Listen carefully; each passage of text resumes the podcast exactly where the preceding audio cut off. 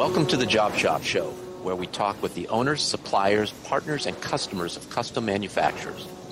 Listen and learn the secrets of top performing job shops, the tools, techniques, and backgrounds that have made them successful. All in the quest of raising the bar for custom manufacturing. I'm your host, Jay Jacobs. This episode is sponsored by Paperless Parts, connecting buyers and suppliers of custom manufactured parts. The Paperless platform is a secure, ITAR compliant, cloud based manufacturing system for suppliers that reduces the amount of time spent on sales, estimating, quoting, administration, and order processing. It offers seamless integration with the accounting and ERP software tools that shops already use, such as QuickBooks, E2, and JobBoss. Paperless Parts was founded with a mission to make manufacturing more accessible by streamlining the quote to cash process spend less time quoting and more time selling. This episode is sponsored by our friends at the NTMA, the National Tooling and Machining Association. The NTMA is an association of privately held, entrepreneurial based, and family owned businesses representing nearly 1,200 small to mid sized machine shops and tool and die shops across the country. They have approximately 30 very active regional chapters that host local events, run apprenticeship programs, and provide other services to their regional members. As an association of peers, the goal of the NTMA is to help members of the U.S. precision custom manufacturing industry achieve profitable growth and business success in a global economy through networking, workforce development and training, technology, best practices education, advocacy, programs, and services with industry partners. To learn how your company can get involved with the NTMA, including how to join, visit ntma.org. Shazam! This is Jay Jacobs. Welcome to the Job Shop Show. I am here today with Jeff Gorman once again, and we have talked about how to teach, train, develop less experienced team members into becoming productive in estimating.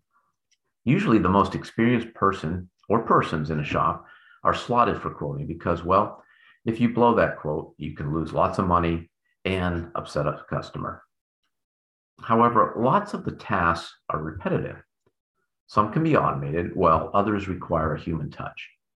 Therefore, if some of the estimating load can be distributed to a less expensive team member, the lead estimator, who may very well have other equally important roles to attend to, they can focus on the important.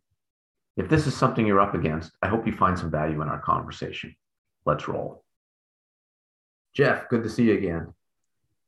Good to see you as well, Jay. How are you? I am excellent. I am so psyched for the warmer weather. And we hit a milestone at Paperless Parts last week, the first week of May. We are recording in the second week of May. Can you share what that was with folks?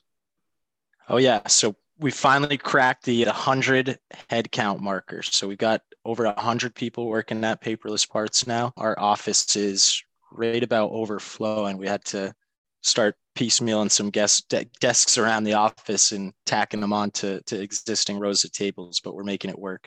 Uh, and it's been super fun. That is so cool. It is amazing. I never had imagined that we would grow so quickly. And it is the atmosphere. If a customer is, or or even if you're a prospect in the Boston area, I would encourage you to stop by the office because the intensity of energy is incredible. I like that. The startups are, are so much fun. Well, today, I think we've got a few different topics we want to jump into. You had let me know that a question that has come up more than a couple times is how do you get junior people to be able to quote sheet metal parts? And you, when you started, had no idea on how to quote sheet metal parts. So perhaps a good way to start is what was your journey like? How did you figure out how to quote sheet metal parts? Yeah, and that's exactly right, Jay. This question has come up a bunch, and you know, a customer straight up reached out and he said, "Hey, how do you guys? How do you do your training? How do you get people up to speed on manufacturing?" And in particular, he had asked about sheet metal and assembly quoting. So, stepping back from that, I started at Paperless about just over a year and a half ago now, and nope, and didn't know anything about sheet metal. Yeah, I, I had no idea about manufacturing as a whole, sheet metal more specifically. And you know, I, I credit all of my knowledge gained to first and foremost the paperless parts platform, the product itself, and what do you mean by navigating. That? Well, the product's set up in a way that enables learning, I think. I mean, we have help resources and all of that, but aside from that, it's structured for doing exactly what we're trying to to describe here and, and to quote. So it's kind of an intuitive foundation to learn about estimating and you know what goes into making a part how a quote should look what types of information are captured in a quote at least you know i get to see all sorts of different ways people are quoting before they come to paperless parts and like these spreadsheets and tables and erp systems are not so intuitive to understanding the what and the why kind of whereas mm-hmm. paperless is a little bit more friendly at least for my you know young eyes to to log into where i've never seen estimating done before just someone pops open paperless parts and starts walking through it was probably the first type of grasp I got on what estimating was and, and making parts was about. I'm thinking a spreadsheet or ERP system probably has a list of operations and things for you to fill in. How does paperless present the what and the why differently?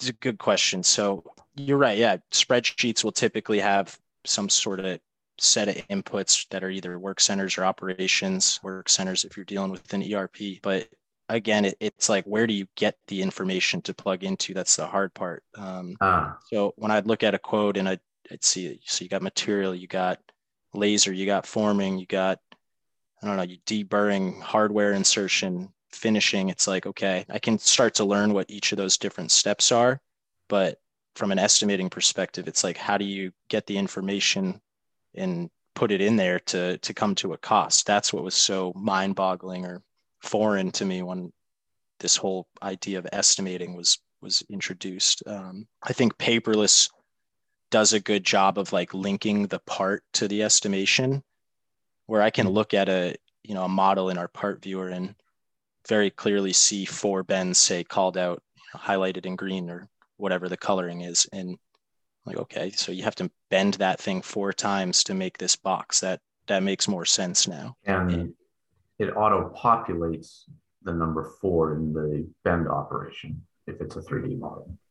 Correct. And maybe it does a couple of other things. Maybe it it looks at those four bends and says okay these two bends are, are 90 degrees but this one's only 45 mm-hmm. so there's two different types of bends there so we need to do two different setups. So paperless will call that out as you know a unique bend, and to me that makes sense. It's like I'm I'm thinking if you are not of the manufacturing world and somebody introduces you to SolidWorks or even a viewer, then it's up to you to figure out what is a bend, count the number of bends, and the different angles on the bends, which would indicate different setups, probably.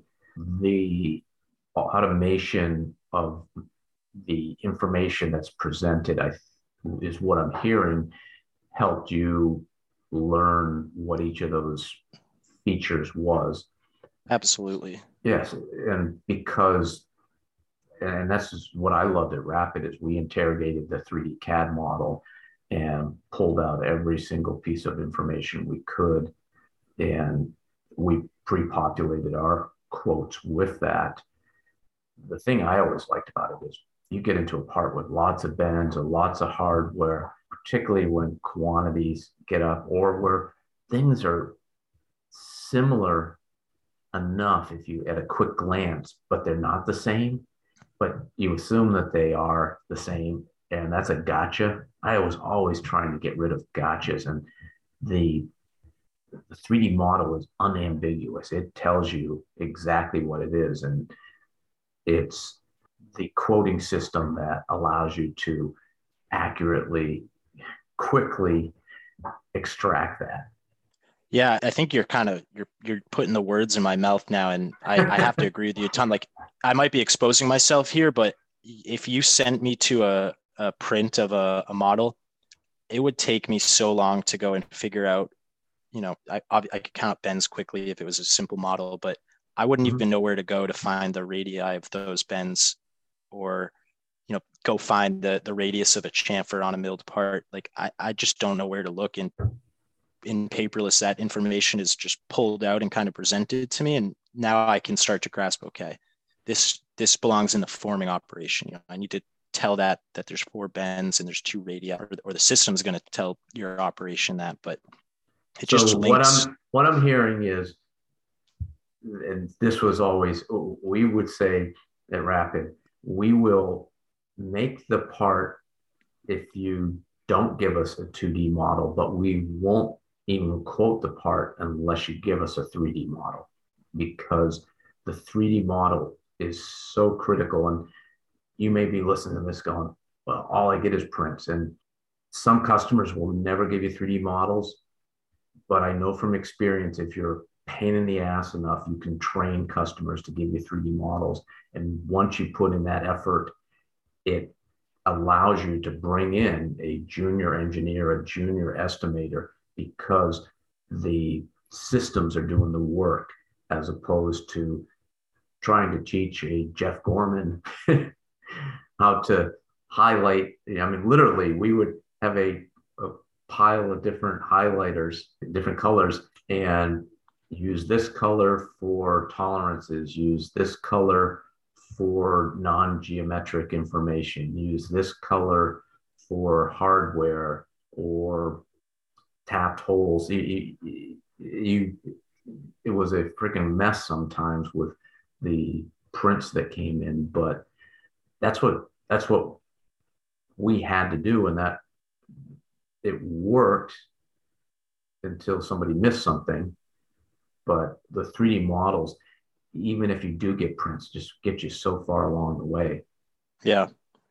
And and not losing sight of what what the initial discussion was regarding. I mean, thinking back to kind of like the evolution of my understanding of estimating and quoting and mm-hmm. you know, working with with sheet metal and laser cut parts and assemblies is I mean, there's so much stuff on the internet too, like YouTube.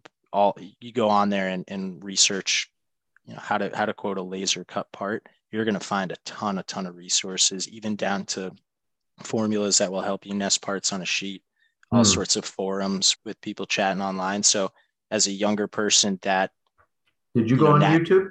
Oh yeah, navigating that that type of environment for a, a junior person, wh- who I consider myself to be, and I'm recently out of college, is it's it's feels very normal. Like that that's how we're trained to go about our studies at school.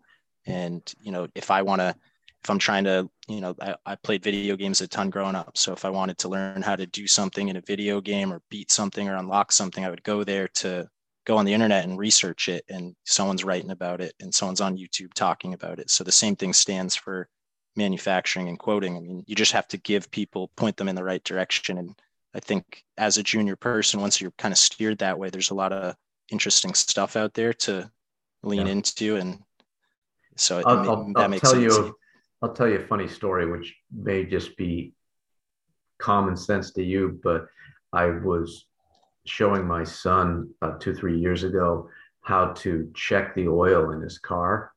And couldn't quite figure out where the oil stick was.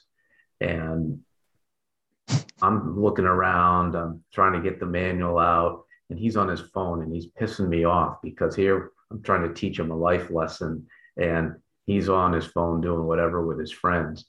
And so I start to say something to him. He says, Oh, it's right over there. And I asked him, How did you figure that out? He goes, Well, I just went onto YouTube and looked while you were trying to find the manual. so it's, as you say, for your generation, that's a natural resource of material.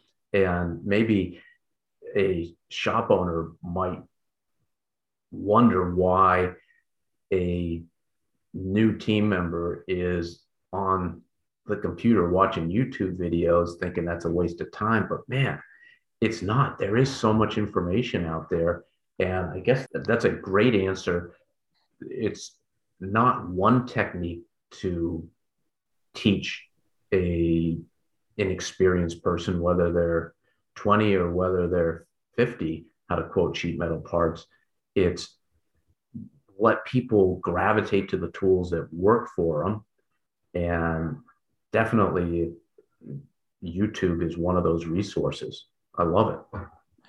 Totally. And even uh, you know piggybacking onto that i don't want to discount collaboration so you know going on youtube and reading on forums and whatnot sounds like a solo kind of exercise or initiative but yeah. thinking more about this now when i started at paperless i started alongside a couple of other junior folks so we, yep. we were all kind of in the same boat and if i didn't have those people to bounce ideas off of or bounce questions off of and, so, and speak with i wouldn't have i wouldn't have been able to I wouldn't have gotten through it. I wouldn't have wanted to get through it, and I, I would have wouldn't have enjoyed it. This is exactly how we brought on the new folks at Rapid. We would hire a minimum of two, hopefully three people at one time, and we would we didn't want to train one person at a time. And this may sound a little daunting to a smaller shop, but if you're a mid-size or larger shop, you want to hire at least two people, maybe three, and let them learn together, help each other out. They're not all going to make it. We were hoping one of the three would make it. Sometimes two of the three, almost certainly somebody didn't make it for whatever reason. But the training is easier for you. But all, as you just said, Jeff, man, the collaboration and the helping of one another because it's not a solo effort. The shops that have people that never talk to one another are going to be stagnant and not growing. And we've also got a lot of internal procedures at Paperless Parts, you know, standard operating procedures and frameworks for all sorts of different things. So like the the most basic example I can think of is back in elementary school when your teacher would say, you know, ask 3 and then ask me. So you go ask three friends for help mm-hmm. and if they don't have the answer then you go to the teacher. Mm-hmm. We have a lot of stuff like that in place. So you know you can go to our help docs you can go to our historical support ticket database and search mm-hmm. there for related you know questions or issues or feedback but we have a very clear like how to escalate when you need help or have questions and where to go for that what would um, a shop do though who doesn't have that sort of thing they are they've got one estimator who is buried has 60 hours of work in the week and they're trying to get it all done in as close to 40 as possible. Well, that's a great, great segue and sort of what I was hoping to get to. So paperless parts is that standard operating procedure and framework, uh-huh. you know, for these types of shops. But even with that, you know, it's not going to be a, a plug and play solution. If it, if it were, I think that'd be kind of, that'd be discounting what we're, we're all trying to do and solve here. But it's going to be a framework that that's consistent standardized and, and workable and intuitive as i said at the start of this discussion mm-hmm. But on top of that you know shops are going to have to layer in internal frameworks for these junior folks say here here's what you do when you get stuck you know you, you come right. to and maybe part of that framework is reaching out to paperless parts support and then you know going to the boss or whoever's in charge of estimating so it's all about giving people a, a set of tools and some sort of you can, foundation. You, you can also do that with workflow where if a quote dollar is over a certain amount or you pick the, the variable that's important to you, you are not allowed to send out the quote yourself. You're you're you're locked out and that senior estimator has to do it. So there's yeah. that that check step, which that's important because it's super to get someone inexperienced in, but if they are sending out bad quotes, you're going to go out of business pretty quickly. Right. So it's it's two faceted. You can write these rules to enable or prevent, I guess, any kind of junior mistakes, if you will. And you also need to provide a, a good framework to prevent them before they happen. So you can mm-hmm. kind of prevent them before and after and, and set yourself up for success that way there are a lot of people out there who I think would love to be involved in manufacturing and a whether it's on the floor or in the engineering, I'll call it engineering, estimating engineering sort of flows together. It's particularly in sheet metal. The one thing I wanted to mention was that, and this is, we started doing this back in the mid 2010s. Our algorithms, which we quoted with, were actually so good that we would send out automated quotes without a person ever looking at it.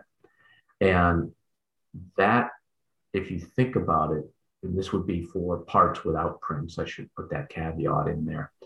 But if you think about it, that is a great way for a new person to learn the quoting because if you can give them the time and you trust the templates, the quoting engine that you set up, then they can, like you, parse through it and say, okay, I saw four bends, there's actually five, or I thought there were only two unique bend types, and there's actually four unique bend types. And then they go into the 3D viewer and they can check that out and figure out why they didn't see that and learn. I'll also throw out when I I never did any quoting until I owned Rapid Sheet Metal. And one of the things that I did that really accelerated my quoting efforts is I would look at the part and for each quantity, I would put down before I even started quote, quoting what I thought the price would be. And then I would look when I finally got the number and see how close I was or wasn't. And if I was really off, I would try to figure out my reasoning why I was off. So it's something I call spiraling in. You start at the outside, and that's when you have no knowledge, no experience. And every little piece of knowledge and experience that you pick up along the way helps you spiral in. And you're never going to get to the center, but you just keep getting closer and closer and closer to the center. So the check step of figuring out why I didn't nail that price before I started quoting enabled me to become a better quoter. So I would encourage that that be implemented as well. And it's sort of fun. It's like a game. that is probably why why as a younger person I think that paperless is so intuitive. One built by younger people, so mm-hmm. we we take you know the things that we see and like in other softwares and and whatnot, and that gets incorporated into paperless either intentionally or yeah. you know in the back of the head without us even knowing it. But it's fun being in there. I mean, you pop open the part viewer, you got colors and flagged warnings and you know blues and greens and yellows, identifying bends and hems and and you can customize those too. Perhaps this is we can talk about this at another time, but essentially what you're talking about is showing visual indications of design for manufacturing or manufacturability and the programs that are out there typically are standard to the industry standards, whereas we allow you to modify those to fit your shop. So if you have something you really don't like to do or something that you're really good at doing, then you can change that standard DFM into what is your standard for your shop. So customizable DFM is is is so cool. And it, relating back to the training, it helps you. You you're you're learning not the standards of the industry, but the standards of the shop, which is more, more important to the shop. Totally, and just what you said about modifying DFM warnings to you, a great example of that is just this past week, a customer reached out with, with a screenshot of, of their part in the part viewer and they said, Why am I seeing this warning you know, what does this mean? They're just wondering why it's being called out as a warning on this part. Mm. I said, well, that warning, it, it was a deep hole depth ratio warning. So it's saying that this is a deep hole, meaning the, the depth of the hole given the radius of the hole is something to consider. Mm. You know, chatter, I guess, is the reasoning behind this. And mm-hmm. I said, well, it, it means that you know this hole is is deep and hard to drill all the way through, and that's that's what it means in plain English. I gave her the technical definition off of our help docs, but she responded and said, well, that makes sense. I get that, but for plastics, that isn't going to be a problem. And to me that made I said, okay, it's a it's a less hard material. It's not going to cause the tool mm-hmm. as much problems. So that makes sense. And you know, I pointed her how that can be modified for you know what depth is going to cause us a problem with plastic then. And you know, so and what I'm hearing is you can modify it for a material. Correct. So if that if the standard was still true for aluminum, you want to keep that, but if it recognizes that it's plastic, it now makes it a greater ratio or removes it altogether. Correct. Uh, but the, there's so many other questions I want to ask you about DFM. So perhaps we can hit that on another chat. And then I'll throw out there as a teaser for folks that something else that you mentioned has been coming up is material pricing. And that is a nugget that I want to chew on as well with you because there are some really automated ways to get current pricing. And by current, I mean today's pricing.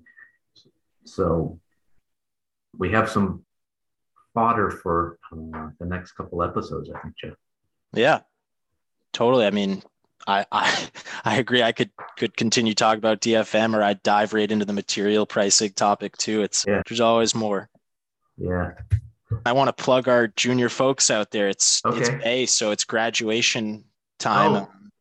We're talking about junior estimators, so yeah. Just, if you're thinking about it, go ahead and do it. Well, how about this? If you are a mechanical engineering graduate and you're wondering what to do, give manufacturing a shot. Give, in particular, a shop that makes parts a look. And you'll be surprised. There, there's so much automation, technology, opportunity, and you can be part of the resurgence of American manufacturing. Totally. Well, until next time, keep those spindles turning and those lasers cutting. Have a great one. Thanks for having me.